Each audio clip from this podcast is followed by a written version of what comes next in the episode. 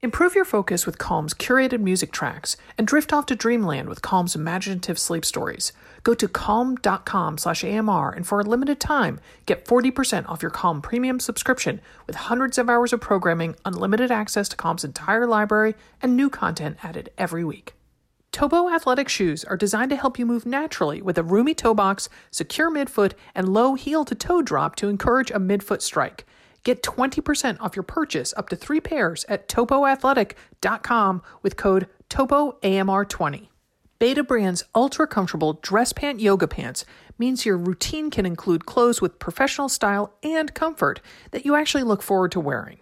Get 30% off your Beta Brand order when you go to betabrand.com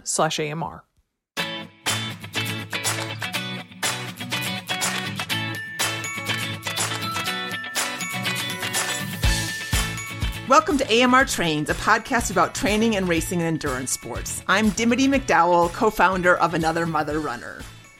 And I'm Sarah Wassner Flynn, co host of AMR Trains. How are you today, Dimity? I am doing okay. How are you doing, Sarah? Good. Yeah. I uh, started off my Monday by realizing I left my cycling shoes at, I actually went to a studio cycling class, believe it or not, over the weekend, my first one in years. Wow. Uh, Did you go to like, was it like CycleBar?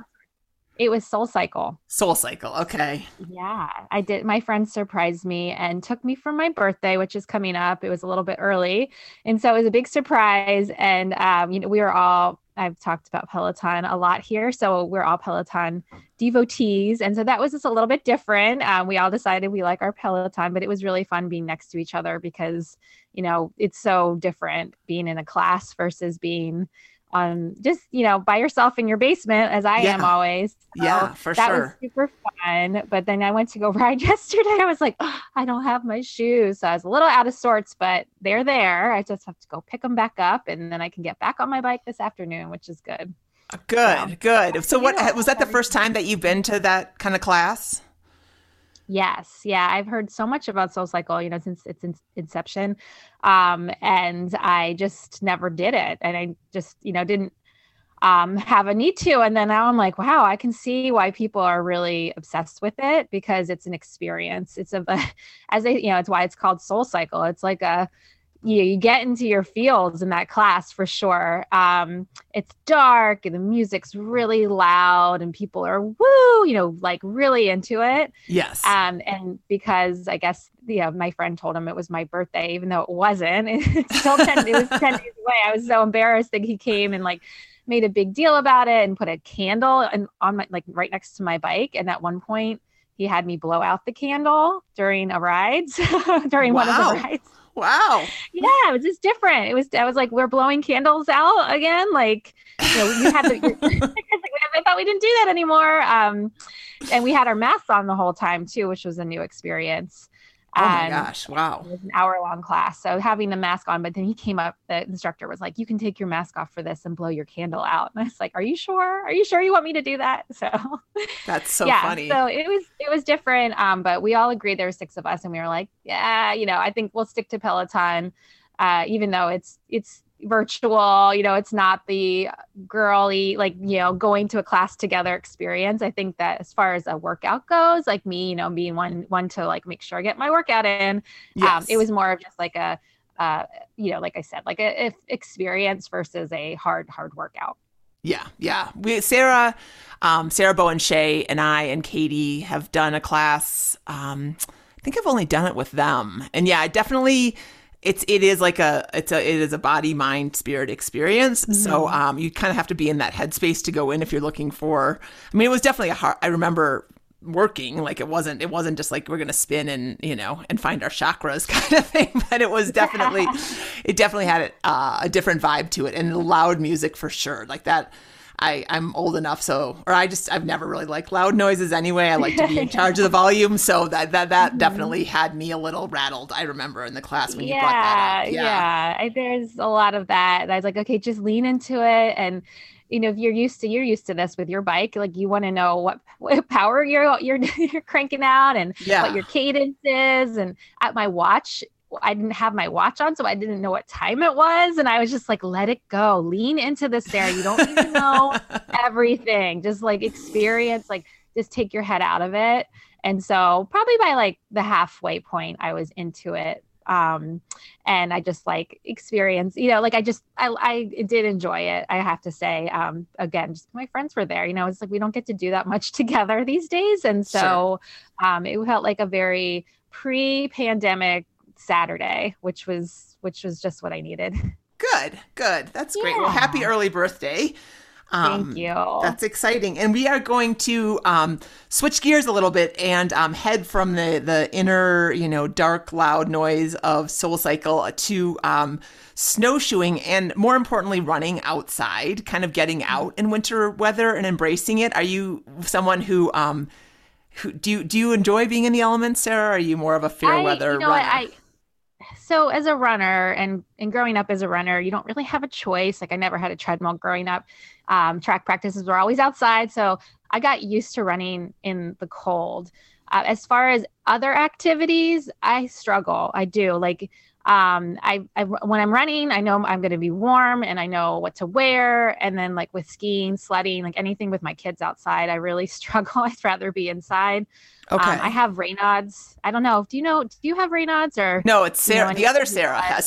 Sarah has Raynaud's as well. Yeah. yeah, yeah. So you have. So remind people what mm-hmm. that is in case they don't know so it's like when your your blood it's a constricting of the blood vessels in your fingers it can happen in other parts of your bodies like other extremities too um, but I, I, guess what happens is your body's trying to like preserve heat in your core basically so it, the, the blood flow gets restricted in your extremities so for me my fingers um, I can tell when it's coming on. It just like they get they turn white, which is crazy. The first time it happened was in high school for me, and I thought I was dying. I was like, oh wow, like a corpse. Wow um, I ran home, you know, and my to- showed my mom and we went to the doctor and they just said, this is what it is. And it's not life threatening. You'll be fine. And then it kind of went, I would say it probably like went away or went into remission at some point in my life. And then it's come back with a vengeance in the last five years. Oh, shoot. Um, I've spent, yeah. So it's, a, it's just an annoyance, I have to say. Like it happened to me when I took my kids skiing a couple weeks ago. I really was in a bad place when I get like an attack um, yeah. It's not so much like the white, the the restricting of the blood flow. It's actually when the blood starts coming back into your fingers. Oh. Um, when you warm up, it's so painful. Yes. It feels like you're being stabbed multiple yes. times, and like yes. you know, I've been through childbirth four times, and so I have a pretty high tolerance for pain. Yes. And I was doubled over. I had to leave my kids on the run and just run inside and. I was crying. I'm like so embarrassed, but I was like in so much pain Oh my gosh, um, I'm sorry. Wow. But yeah, I know it's like, you know, I knew what I did wrong. It it's actually exacerbated by stress. And so, you know, when you're skiing with your kids, sometimes yeah. it can be a little stressful. yeah. So yeah. Um, Nellie was having a really hard time and I was like trying to help her. And I think my body temperature was fluctuating because I was like getting hot and cold. And then I got really cold. So I, there's steps that you can take to prevent things like from getting too bad. And um, I didn't have the right gloves. Like I should have mittens. Um, yeah, to say mittens and then hand do. I mean, this this was probably you get this a lot, um, but mm-hmm. do hand warmers help? Like bring? Mm, yeah, the... they do. Um, yes, they. I they they do. I think it's all about this preparation and making sure you don't get to a place where your body is going to go completely out of whack, yeah. which I did, and it happens a lot at in, um, track practice too when I'm just standing. Yes. Um, so if I move around, I move my fingers a lot before I even get cold. That seems to help. Um, but yeah, it's pretty common. So I talk to other people who have it, and you know, I don't feel like it's going to be anything that's too detrimental. Just kind of takes the fun out of um, cold weather. Fun outside, yeah, for sure, yeah. for sure. But yeah. you're a you're a hardy soul from Minnesota. So Minnesota. The cold, does the cold bother you? I mean, you know, my blood is thin considerably. I know that my my Minnesota friends would tell you that. A couple, gosh, it was probably two years ago in January. I went up to a friend of mine's cabin up near Duluth, um, so it was pretty cold, and we like went snow mountain biking, which I'd never done before, so that was really oh. fun. And um, we did some snowshoeing. I think those were the two things we did outside. And um, yeah, I definitely don't have the tolerance that I used to. I mean, it's all about really though um, having the right gear and making sure that you have like I'm I am definitely a mittens girl. I don't have Raynaud's, but I mean I just like you know mittens over gloves. You know how many layers do you want? The right kind of pants. Making sure that um, if you're especially if you're going to be like not running on the roads, but in maybe on trails and stuff, that your ankles are covered up so you don't you know have bare ankles that kind of thing, which our guests are going to talk about in a minute. So um, Right. you, do you want to introduce our first guest, Sarah? Yeah, well, we're going to be bringing two exceptional women who they don't just run in chilly temps, they race in them. And so the first guest is Sarah Canney. And she is just somebody I actually have followed for years and years on Instagram. She used to be, I think, Run Far Girl, and now I think she just goes um, by Sarah Canney on Instagram. And um, she's just a great person. She's just a very like easy to follow type of person on Instagram. But recently I picked up on the fact that she got into snowshoe running, which is really cool. And um, she has risen in the ranks and is in world. She went to the world championships in 2020, I think right before the pandemic, and actually placed third. And, and it was in Japan. And she Wow. showed some video on her Instagram. I remember from a couple years ago. And um, it's pr- it's really intense. And as far as watching like how it gets, you know, how you run in these snow in snowshoes. So I've been fascinated by this. And I'm so glad that you came up with the idea to have this as a podcast because I think that both she and then Jackie, we'll talk to later, are going to have such great insight, not only about snowshoe running, but about running in the cold. Perfect. So Sarah lives in New Hampshire with her three kids and her husband and is the founder of the Rise, Run, Retreat and runs a snowshoeing running camp too. So welcome, Sarah. So excited to have you. Yeah, thank you so much for having me. Um, so we have a lot to get through um, in a short amount of time, but so let's dive right in. How did you get into snowshoe running? Yeah, so I kind of stumbled into snowshoe running by accident. I um, used to hate the winter, despite the fact that I grew up in New Hampshire. And um, we had a particularly bad snowy winter. Well, bad is a relative term, right? Um, a particularly snowy winter in 2014. And I was training for a spring marathon, and I was so fed up and frustrated with the snowy roads and the ice and the slush and all that um, all that you know mess that seemed to be complicated my complicating my marathon training that i ended up signing up for a nighttime snowshoe race. So this was um, a snowshoe race that was going to be under the full moon um, and you had to bring a headlamp um, and i ended up showing up for that race with no prior experience just kind of dove headfirst into it um, and it ended up being so thrilling and so fun that i was hooked That is so That sounds- cool. Yeah. So I think you need to clear up for me at least how you run in snowshoes because the one time I did it, I felt like I was wearing clown shoes and it was very cumbersome. So tell us a little bit about like this the act of running in mm-hmm. snowshoes. Yeah. So I think the key thing here is that um, in order for it to feel comfortable, um, you really need to have running snowshoes. So the difference between a hiking or a trekking snowshoe and a running snowshoe is that a running snowshoe is going to be quite a bit lighter. It's going to be shorter and more narrow. So if you're walking around in your hiking, trekking snowshoes thinking, how would anyone run in these? Um, we don't. We run in running snowshoes that are specifically built for running. So they allow you to have um, a more natural stance. So it, you've probably noticed in your hiking or trekking snowshoes that your stance is a little bit wider because you have to accommodate for. Um, you know, for your hips being, for your feet being a little bit wider than your hips, but with a running snowshoe, they're more narrow. So, um, so it feels a little bit more natural. Okay. Thank you. Yeah, for and to be clear, I mean, even though, like Sarah, I, I think sometimes um, people think of snowshoes still, and they think back to like Daniel Boone and like the I don't know what were they called, like the da- waffle one. I don't know. I don't. yeah know what they're they're a wood frame with Yes. um i think it's like this sinewy rope yeah Yes, yeah exactly. lattice work uh-huh Yeah. So even like the trekking ones, yes, they are definitely a little bit more clunky than you know than the running snowshoes. I mean, running snowshoes are really sleek. I mean, you barely even notice that they're on your feet. Um, but even the the trekking ones, I mean, they've come so far that you you I mean, you know, you couldn't run in them for a long time, but if you needed to like you know outrun a bear or something like that, you could do it. I don't know, but I just want to make it like it's that like, it's not like there's that that much of a gradation between the two. Like they're both basically if you can walk, you can snowshoe, right? Mm-hmm. Yeah.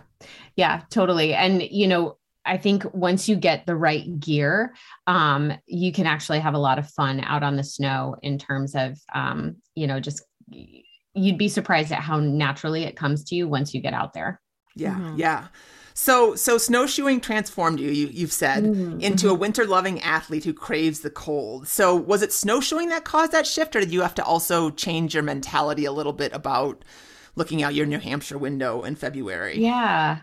Well, I think it was snowshoeing that helped change the mentality. Um, it really gave me something to look forward to in the winter in terms of I now could sort of mark my winter by the races that I was going to participate in. Um, I became eager for the snow to fall because I wanted snow to run on. Um, and so it really kind of transformed the way that I that I looked at winter and and kind of changed my attitude towards it.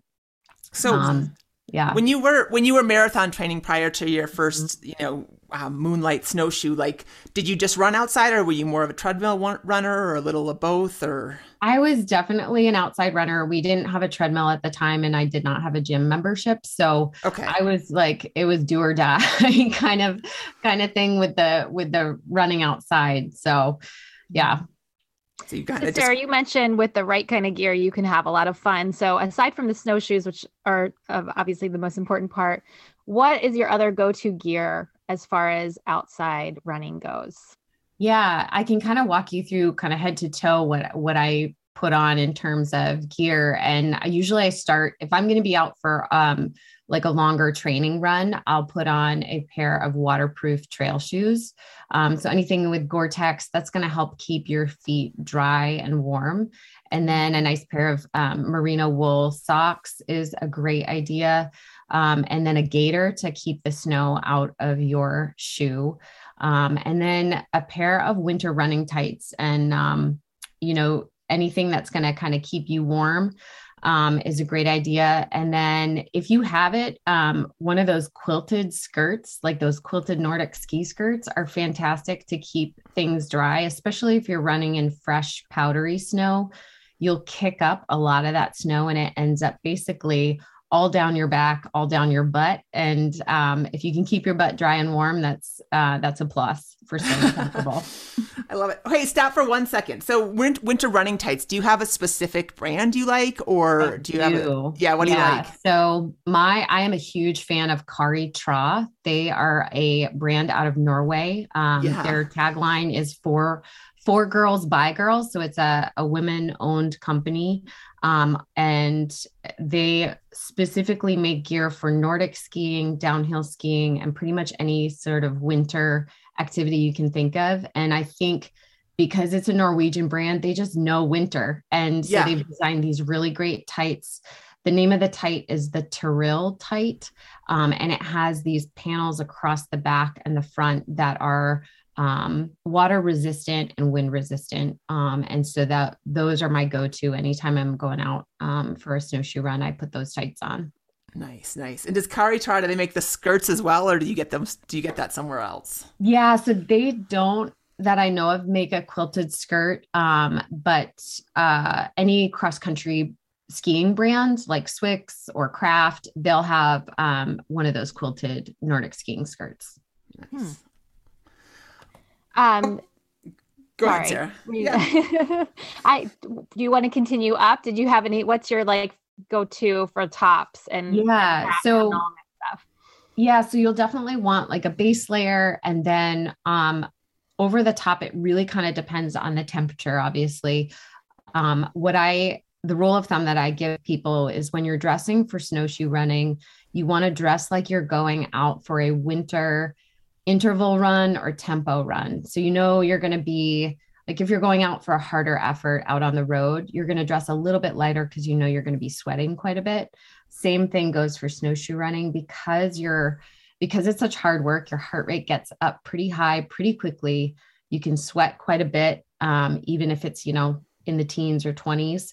Um, so you want to dress, you don't want to overdress because you'll you'll just get too too wet, too sweaty, and then get really cold, obviously. So, um, yeah, so dressing as if you're headed out for a winter tempo run is kind of my rule of thumb. So, a, a good wicking base layer. And then over the top of that, I'll put um, typically a vest, like a nice running vest or a you know windbreaker type rain jacket something that is a little had a, has a little bit of water resistance to it um, that way as you're kicking up the snow it just can kind of slide off the jacket or the vest. Um, if you're wearing sort of fleecy layers or anything that's cotton um, the snow just sort of um, lands on it melts because of your body heat and then soaks right into the fabric. So anything that is going to kind of allow that moisture to, to drip off is is a good idea that's a good call. And what about accessories? Let's talk about what you like on your hands and your head. Yeah, so um, hands and head, um, a headband or hat is always a great idea. And then um, for me, I'm I'm always going for a run mitten um, or a fleecy um, warm mitten because my hands tend to get pretty cold. So, of course, this is all relative, depends on the outside temperature. Um, yesterday I hosted a snowshoe running clinic and it was uh, minus two degrees when I got to the venue where we were hosting the clinic. So oh obviously that's like that's like a glove and then mitten kind of day. Like you're going to double up the layers. Um, but I've also been at snowshoe races where I've worn a t-shirt and a baseball hat and gloves. You know, so it, it honestly just depends on the conditions and the the temperature. Yeah. I was looking yeah. at pictures. Weren't you wearing a t-shirt at the World Championships? I was, yeah. So the yeah. World Championships in Myoko, Japan, um, the race day temperatures right were right around 45 or 50, and it was sort of spitting, drizzly, snowish sleet kind of thing. Um, wow. yeah. So for that, you know, some some of the guys actually were wearing shorts. Um, I opted for tights just because you do kick up so much snow and um, you know, it's just a little added protection. But yeah, I had mm-hmm. tights, a short sleeve baseball hat, and gloves, and that was my outfit for for the day. Wow. Wow. Well, so what's what's the most? I mean, negative two sounds pretty intense. It sounds yeah. kind of Olympian right now. Um, but I mean, what's the worst temperature you've ever been out? Like, have you ever been out in a blizzard? Have you been out in you know? Yeah, negative I mean, ten or I don't know. yeah, I I actually have quite a few terrible uh, winter weather stories, but I think the worst probably weather that I've been out. Um, for a while, we lived along the coast of Maine temporarily while we were building our house, and there was a nor'easter that came up the coast. Um, and I went out in the nor'easter, and it was pretty gnarly um, in terms of just the wind and the snow um, and the surf kind of um, coming over the road along the shore. So that was that was pretty intense. Yeah, yeah. Also, kind of thrilling and a really interesting, like like uh, uh, weather weather channel um, host kind of way. yes, yes. I hope I don't get blown over kind of way. Exactly. yeah.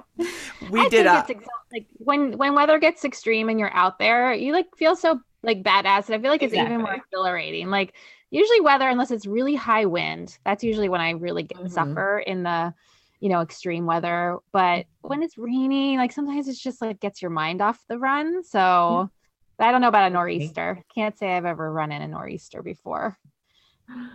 A true one, at least. I don't get them down here, but yeah. So, um, what I mean, you're just so inspiring, and I know with your camps and your clinics, you are out there giving people advice all the time. So, if there are people out there who are a little hesitant about running in the cold weather, what's some advice you can offer to just embrace it? Yeah. I mean, I think, you know, some of the things in terms of running in the winter and then also with snowshoe running, I think you have to really adjust your expectations um, on how things are going to go. Um, you know, obviously, if the roads are covered with with snow and ice and slush, um, you might not hit paces that you would normally be trying to hit. Um, and I think you know, just focusing on I I honestly think the thing that's captured me about snowshoe running and winter running is just the beauty of the snow, the falling snow, being out in the woods.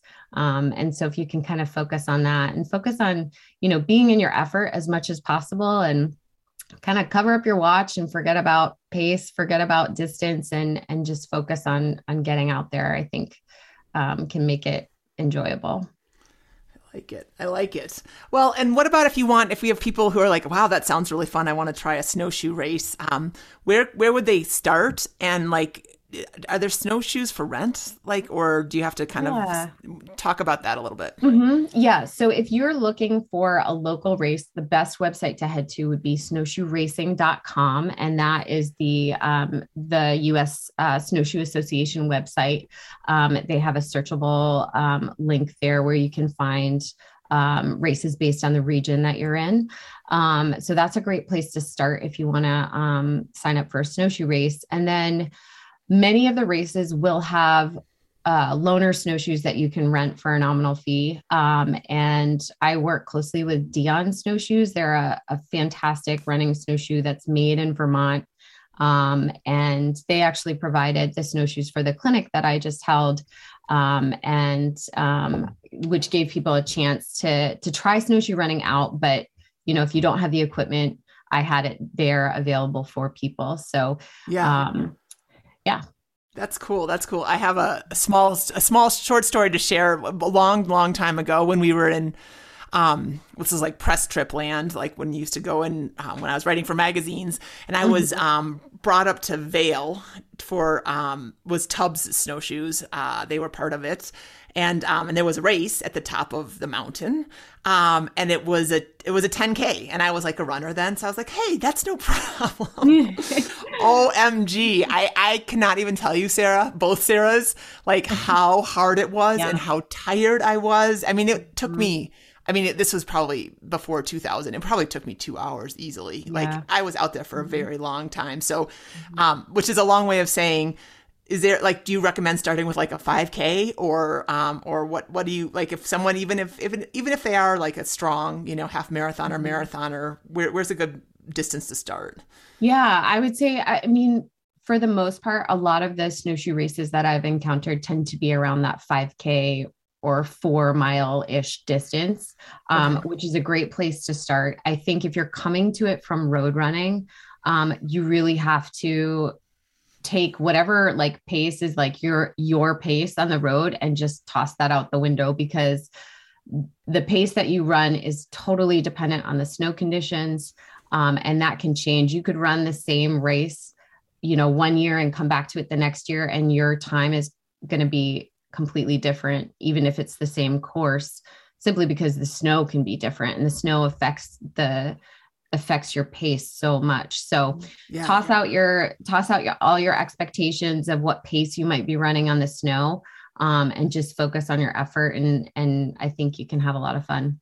Definitely, definitely. Did yeah, you guys happen to watch the um the Beijing Olympics yesterday? They had the men's um, was a 30k um, mm-hmm. what was it called where they had to switch ski the mountain uh, oh the biathlon it wasn't or, biathlon they switched no. between another name for it it was a it was a skiathlon it was a okay. skiathlon yeah. and so they were in their classic skis for 15k and then they switch over to their skate skis for 15k okay. but but when we think about it sarah was that um it's the it's the snow right and like mm-hmm. it's all man-made snow in beijing at the olympics apparently i didn't know that um and they were talking about how styrofoamy it felt and mm. you know and just very yeah. um very different than if it's like melty or you know there was not a lot of glide and so their times right. are really slow and um mm. as a result so i don't know just throwing yeah. that out there yeah yeah that's because like it takes you at like it takes some pressure off and then you can just focus on racing which is really mm-hmm. fun too. Yeah. Awesome. Yeah. Well thank you sarah. That was really fun to talk to you. Good luck. Are you heading back to the world championships this year by any chance or are they even going on yeah, so I'm headed to the national championships in Wisconsin, which are in March, and the um, the world championships are in Argentina in uh, end of August, beginning of September this year. And oh, unfortunately, cool. I won't be able to um, to attend those. So, um, but fingers crossed for um, for the next year. Um, yeah. Yeah, well, we'll definitely keep our fingers crossed for you. And it's just really neat to see you pursue a different sport, a different version of running. Um, and hopefully you'll inspire some people out there to try it. Awesome. Well, thank you so much for having me on. It's I love the sport. I think it's so fun. Um, and it's great to see um, people interested in it. All right. Thank you, Sarah. Thank you. As a runner for decades and the former athletic footwear editor for Shape magazine, I have tried a lot of running shoes. So when I tell you that the Topo Phantom 2 is my favorite running shoe of all time, you should sit up and take notice. You might not have heard of Topo Athletic before. They're a relative newcomer in the athletic shoe realm, but the folks who started Topo are longtime industry leaders. Topo was founded on a core mission help people move better for the rest of their lives. That's why Topo creates products that embrace the body's natural biomechanics and avoid gimmicky design features. They simply want people to feel empowered to move freely and without injury so that traveling the path of wellness can be an ongoing lifestyle. The Phantom 2 puts these words into action with a roomy toe box, yet a wonderfully snug midfoot, enhanced by an ever so slightly stretchy laces that I just adore. The mesh upper, made of 30% recycled materials, is free of overlays, meaning my foot stays cool and there's no rigid extras to rub or bind. Underneath all of this is the aptly named Zip Foam that provides a zippy yet not mushy feel as I put in mile after mile on the roads. To try Topo shoes for yourself, the Phantom 2, or any of the other great road, trail, and recovery shoes, we have a special code just for our audience. Get 20% off your purchase up to three pairs at topoathletic.com with code TOPOAMR20. At website T O P O A T H L E T I C dot com, code TOPOAMR20. This 20% deal expires on February 28, 2022, so use it now. TopoAthletic.com, code TOPOAMR20. I've learned a lot of clever phrases from mother runners, including hard pants, as in stiff, uncomfortable pants that a lot of us wear or wore to work. No more. Cast off your hard pants in favor of Betabrand's dress pant yoga pants. These magical dress pants are soft and stretchy and just as comfy as yoga pants, yet they make you look polished and pulled together. I'm grateful to Betabrand for supporting another mother runner. Make sure to use our special URL. Go to betabrand.com slash AMR for 30% off. Some pants specifics. Betabrand's dress pant yoga pant are soft, comfy, perfectly stretchy, and stay wrinkle free, all while looking like spiffy dress pants. Choose from dozens of colors, patterns, cuts, and styles, like bootcut, joggers, crop, skinny, and more. And they have fun limited time prints and colors, but they sell out fast, so when you see a pair, snap them up. I was eyeing a pair of Betabrand pants in a limited edition color to go with a new AMR t shirt I'm wearing at our retreat, but when I went back a few days later to buy them, they were completely sold out of that seasonal color. Just like our favorite running capris, Betabrand pants have loads of pockets, making them perfect for travel and an on the go lifestyle. The pair of Betabrand pants I will be sporting at our retreat are the Power Down pants in Go With Everything Black. Made of lightweight four way stretch fabric, they have four concealed pockets, including two zippered ones, and they're pull on style with a 3 inch wide waistband. Easy peasy and good looking. Right now, get 30% off your Betabrand order when you go to betabrand.com slash AMR. That's B-E-T-A brand.com slash AMR for 30% off your order for a limited time. Make sure to use our special URL because it supports our show. Find out why women are buying five different pairs of these pants. For this ad break, we want you to take a literal break, no matter what you're doing. Unclench your jaw, drop your shoulders, and take a deep breath. Sometimes we all need a reminder to take a little time for ourselves, and Calm can help. We're longtime partners with Calm, the number one mental wellness app, to give you the tools that improve the way you feel and to help you manage the pace of life. Sleep more, stress less, live better with Calm. There are so many times of day and ways to use Calm. Start or end your day with guided daily meditations, my favorite. Improve your focus while working or studying with Calm's curated music tracks, and fall asleep to Calm's imaginative sleep stories. When you go to calm.com/amr, you'll get a limited time offer of 40% off a Calm Premium subscription, which includes hundreds of hours of programming with new content added every week. And I keep finding new times to use Calm. Last week, as I was waiting to donate blood, I started getting super anxious. I whipped out a pair of headphones from my purse and queued up a favorite daily Calm meditation. A few minutes of listening to the host's soothing voice and practicing guided breathing was exactly what I needed to slow my racing heart and mind. For listeners of the show, Calm is offering a special limited time promotion of 40% off a Calm premium subscription at calm.com slash AMR. Go to calm.com slash AMR for 40% off unlimited access to Calm's entire library. That's calm.com slash AMR. Our next guest is Jackie Hering, a name which is probably familiar to anyone who follows professional triathletes. Jackie is among the world's best triathletes. In fact, she finished seventh in the Ironman 70.3 World Last fall. Even more impressive, she's experienced her biggest successes in the sport after having her two kids who are about to turn four and six. And while many of Jackie's competitors go to warmer locales to train during the off season, Jackie stays in her hometown of Madison, Wisconsin, all winter long. She swims, bikes, and runs no matter the weather. Although hopefully you're not swimming in um, what is it, Lake Superior? That's here, Lake Michigan. I can't remember the Which lake is in Madison, Jackie? We've got a couple lakes, Lake Monona and Lake Mendota. Lake oh, Monona I'm... is where Ironman Wisconsin is, but uh, okay. yeah, they're they're ice. They're not water. okay. All right. and like uh, Sarah Canney, she also snowshoe races in the winter. So um, welcome, Jackie. Excited to have you here. Yeah. Thanks for having me on, ladies. I'm excited too. I love talking about winter training. So this is great. So, uh, Jackie, you recently posted about how fresh air does wonders for you and lights you up. Um, but even frigid air, like, do you have a cutoff for where you just say, no thanks, I'm going to train inside today? it depends on what I'm trying to, to do, I guess, for training. But even on the coldest of the cold days, I still will at least go outside for a walk just because, yeah, I think for me and for most people, the value of just getting fresh air and even if the sun's not out, just feeling that you're outside in nature just really does wonders. Yeah, absolutely. It just makes you feel like you're alive, right? Exactly. Yes. yeah, and not in the stale air of your basement, I imagine. Mm-hmm. or maybe I'm putting my basement on yours. But um well so um so tell us about your um, key gear when you are running outside. Do you cycle outside too in the wintertime or do you keep that inside mostly? Um it is I would say it's mostly inside, but I do ride outside probably 2 days a week. Oh, um, wow. on my on my fat bike. If it's really cold, I do the fat bike. If it's you know around 30 degrees, I'll I'll do the cross bike. Um, okay. But so yeah, I can go through my main gear. I guess we can start with biking since since we started there.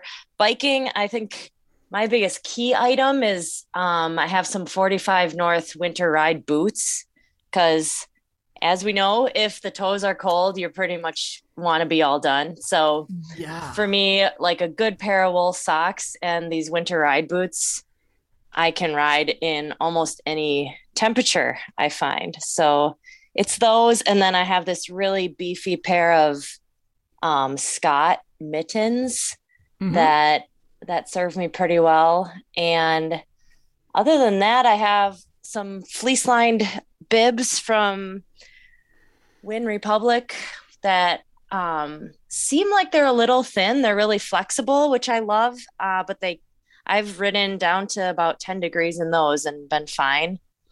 And yeah, just a lot of layers. Real good base layer on top and keeping the body kind of toasty, starting with with the core. I yeah. guess. What about your face? Are you putting an, like a, a gaiter on or a balaclava, or what are you putting on? Yeah, if that's kind of depends on the wind mostly and the temperature, but if it's cold and windy and I really want to go outside, um, I have like a kind of like a fleece line. It's probably a ski helmet um, that I got at Costco. Yeah. Uh, a ski helmet with ski goggles and then a buff. So literally covering every part of my skin, zero skin out if it's really cold. Otherwise, um, yeah, definitely some bigger glasses and and some type of buff covering your face till you warm up. Nice is good. yeah, pretty and much cover all the skin. Just in case anyone was wondering, Jackie, can you specify what the difference between a fat bike and a cross bike is? Sure. Yeah. A fat bike is the ones you see with the really big fat tires. And those are great for riding in winter, even if you're on the road, because you just go slower. Um, but those are what people take on snow, and you'll see a ton of fat bike racing kind of has gotten to be trendy now. So mm-hmm. that's the thing going on. But even more trendy than that is gravel riding. um, which which I I kind of don't do now because I value my body parts too much. But I did gravel a lot of gravel riding um, almost 10 years ago now. So that's what my cross bike is, is it's a gravel bike, I guess, but people use it for cyclocross. So it's got skinnier tires, but still um, kind of nubby, not as big as mountain bike tires, but the geometry is more like a road bike.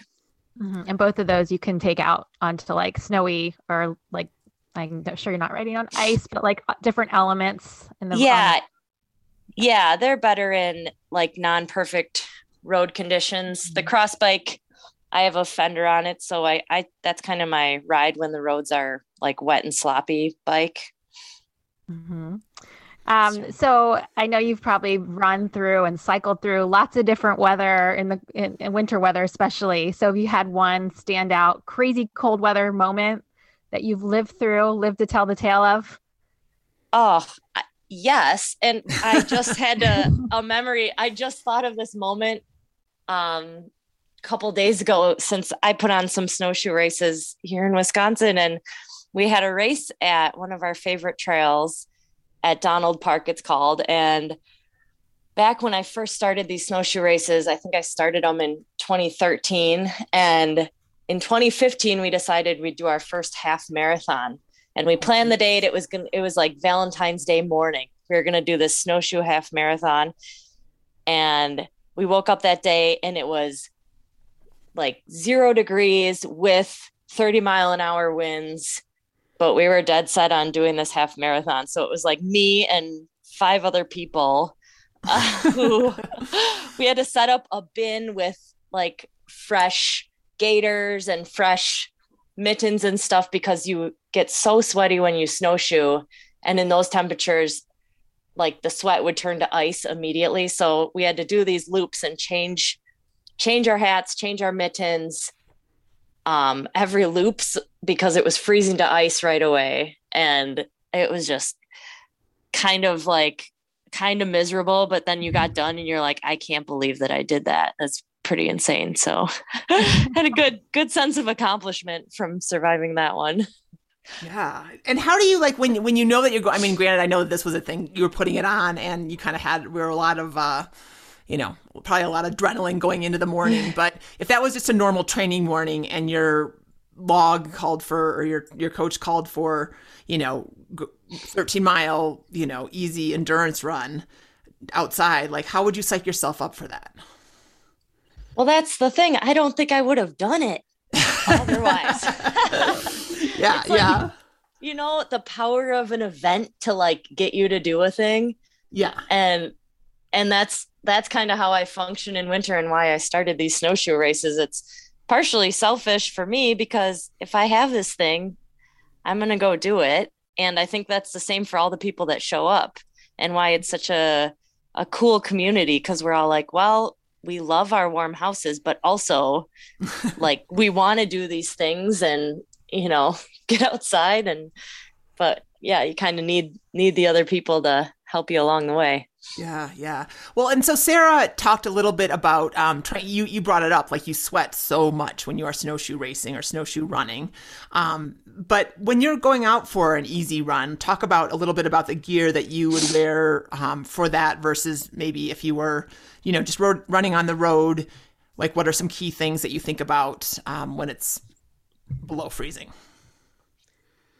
Yeah, the key, I think, for any any winter thing for me is is the good base layer. I have mm-hmm. these um, craft I don't know, craft base layers that I've had for several years that are still just kicking butt. They're they're really good and really cold temps. Um, so yeah, it's just base layer keeping the core core toasty and also good um, just good mittens. My hands tend to um, be fairly warm. I'm not somebody that struggles with like cold extremities. So, I mean, I think some people really have to make it their life mission to find the perfect mitten. But for me, I can wear almost any mitt and be okay. Um, yeah, it's just just layers. Okay. And are you when you say it's a good base layer, are you, is that long underwear? Like, are you is is it a craft long underwear or is it tights and a top that you like? Um, it's like a craft. It's probably like a merino wool type of situation. I'm not Okay. exactly sure, but if you look up craft base layer, it's Sure. just a top. Yeah. And oh, it's just a on the- top. okay. On the, what are you wearing on the bottom? On the bottom, I just wear honestly, I've I've got several pairs of these tights that are from Costco. I'm I don't know if you can tell, I'm a huge Costco fan. um, Costco is life over here. So Costco sometimes has this brand called 90 degrees. Uh huh. Um, Uh-huh. I know, I know that. those Yeah. those are great. A lot of them are kind of like warmish tights, and those Yeah. are my winter running tights. I love it. Um, I love it. You got a yeah. world class triathlete getting her gear at Costco. I love it. Hey, it's ter- hey, I have a really good athletic wear sponsor, but they do not go in cold temperatures. It you know, it's a Mhm. couple a couple of pro triathletes that um live in like eternal summertime, I think. So they don't make any cold weather gear. So going back to snowshoeing, you mentioned that you started these races, which is great. I don't know how you can do that with everything else that you have going on, um, but you race as well. So is this something that you just dabbled like as your cross training when you're in off season, or are you ever going to pursue it at the world level like Sarah does? Well, um, I mean, I I like to race at nationals for snowshoe, but the thing with snowshoe is, for me, as somebody who races for a living, um, there's no money in snowshoe, and and it costs it's it's pretty costly to travel to these events. Um, like to worlds for example. Um i was kind of pricing out heading to worlds and i just can't figure out how you know of course my ego wants to go travel to worlds and win worlds and say good job me. I'm you know potentially a world champion but in the scheme of how that fits into my current life and you know my my racing as a pro i think it would just like it would feel really good to me but i don't think it is a necessary i don't mm. know. It would be a cool experience but i think i got i have other more important races at this point sadly i hmm.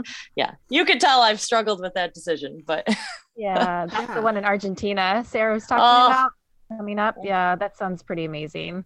To be running in snow in August. A very i know experience. Yeah.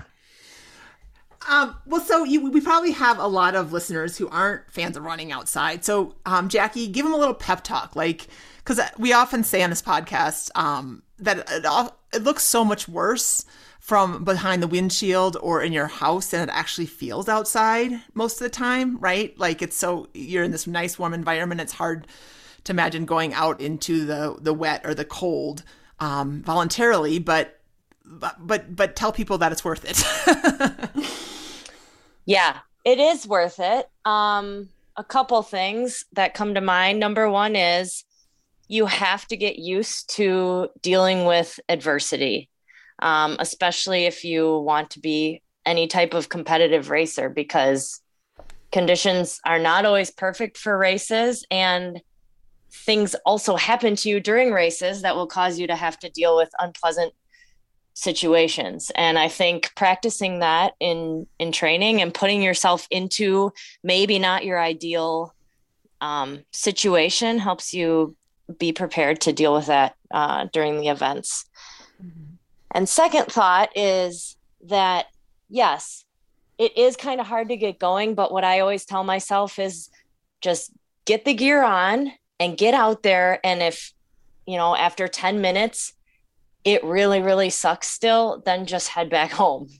Um you know it's kind of like usually once you get going and you for me it's about 10 minutes in where the initial coldness like i'm fixed i'm all warmed up and i can appreciate good job me for getting outside and doing this and getting the fresh air. So if you can get over that 10 minute hump and things feel better then then you're good to go and keep going. And and most of the time that will be the case Um, I wanted to ask Jackie earlier in an uh, episode or a podcast that we did. We had a woman who likes to do like the cold water swimming, and she's part of the Polar Bear Club at Coney Island. Are you also as like into? Are you do you embrace cold water as much as you do like cold air, or is that a separate story? um, as yeah, I think like I think that's I, like that. I think that's a different story for me. I try to swim in a pool as much as possible. Um, I did do Alcatraz last year, and that was kind of brisk. Um, and I did enjoy the um, excitement of that. But mm-hmm. I don't think I specifically like to seek out cold water. I I really am a comfort creature, um. Surprisingly. Yeah, there's some. Yeah, I think with uh, swimmers and triathletes too. There's like two schools. Like I have a friend who doesn't care the temperature at all. She'll just get in and she's like, "Your body warms up. You're fine." And then there's people like me have to stick all my toes in and think about it and really like psych myself up to get into cold water. Um, but yeah, it's different than just going out in the elements when you're all layered up and you know you're not going to be wet and you're going to be like comfortable versus plunging yourself into a cold body of water. Jackie, thank you so much for joining us. I um, we appreciate your insight and um, and your uh, your gusto in, in getting out there and getting it done. Thank you, thank you, Dimity and Sarah both for for having me on, and hopefully I shared some good tips with your people and your followers, and can inspire them to get out there. If they live somewhere cold, just get out there and do it. Absolutely. Yes, I think you did. And we'll encourage everybody to follow you on Instagram because you're about to start a big season of triathlon, totally, you know, hopefully in warmer locations. And good luck to you this season and everything that you're doing. Yep. Thank you so much. Thanks, Jackie. Thank you. Before we head out, we have a little low temp roll call. We asked a variety of mother runners about the coldest temperatures they've ever run in. Enjoy their answers and then layer up and get out there, friends. This is Kate in Menominee, Wisconsin. And the coldest run I've done recently is probably the Yukon Challenge in Minneapolis. It was a five mile race. And I think it was one degree by the time I finished. It was early in the morning. Probably felt like negative 10 due to wind chill. And I think the most unique part of the race was that I had to go through um, to get to the porta potty. Hi, this is Gretchen, and I'm calling from Central Maine.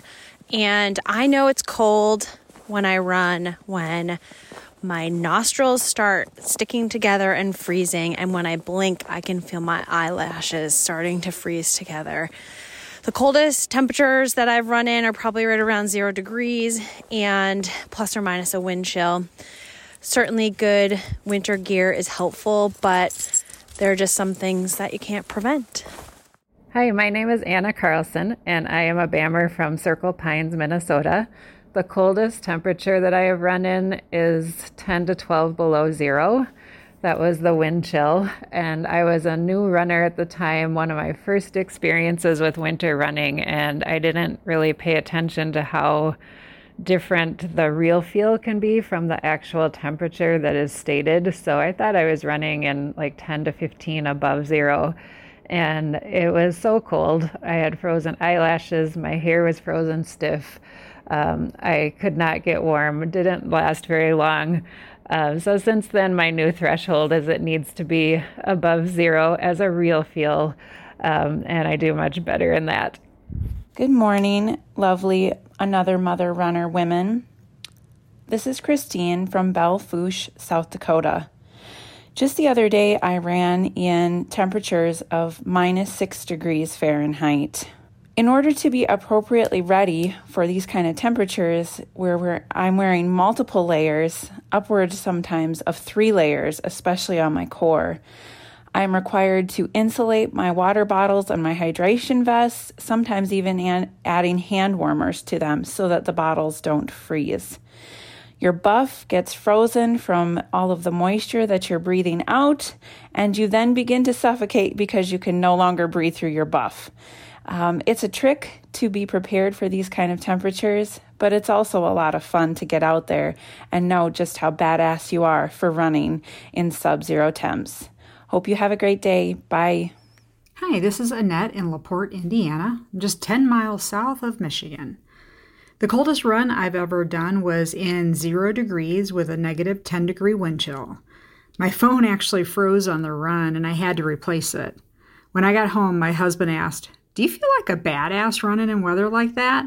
And I said, Well, yes, I really do. And that put a smile on my face for the rest of the day. Hi, this is Colleen from Erie, Pennsylvania.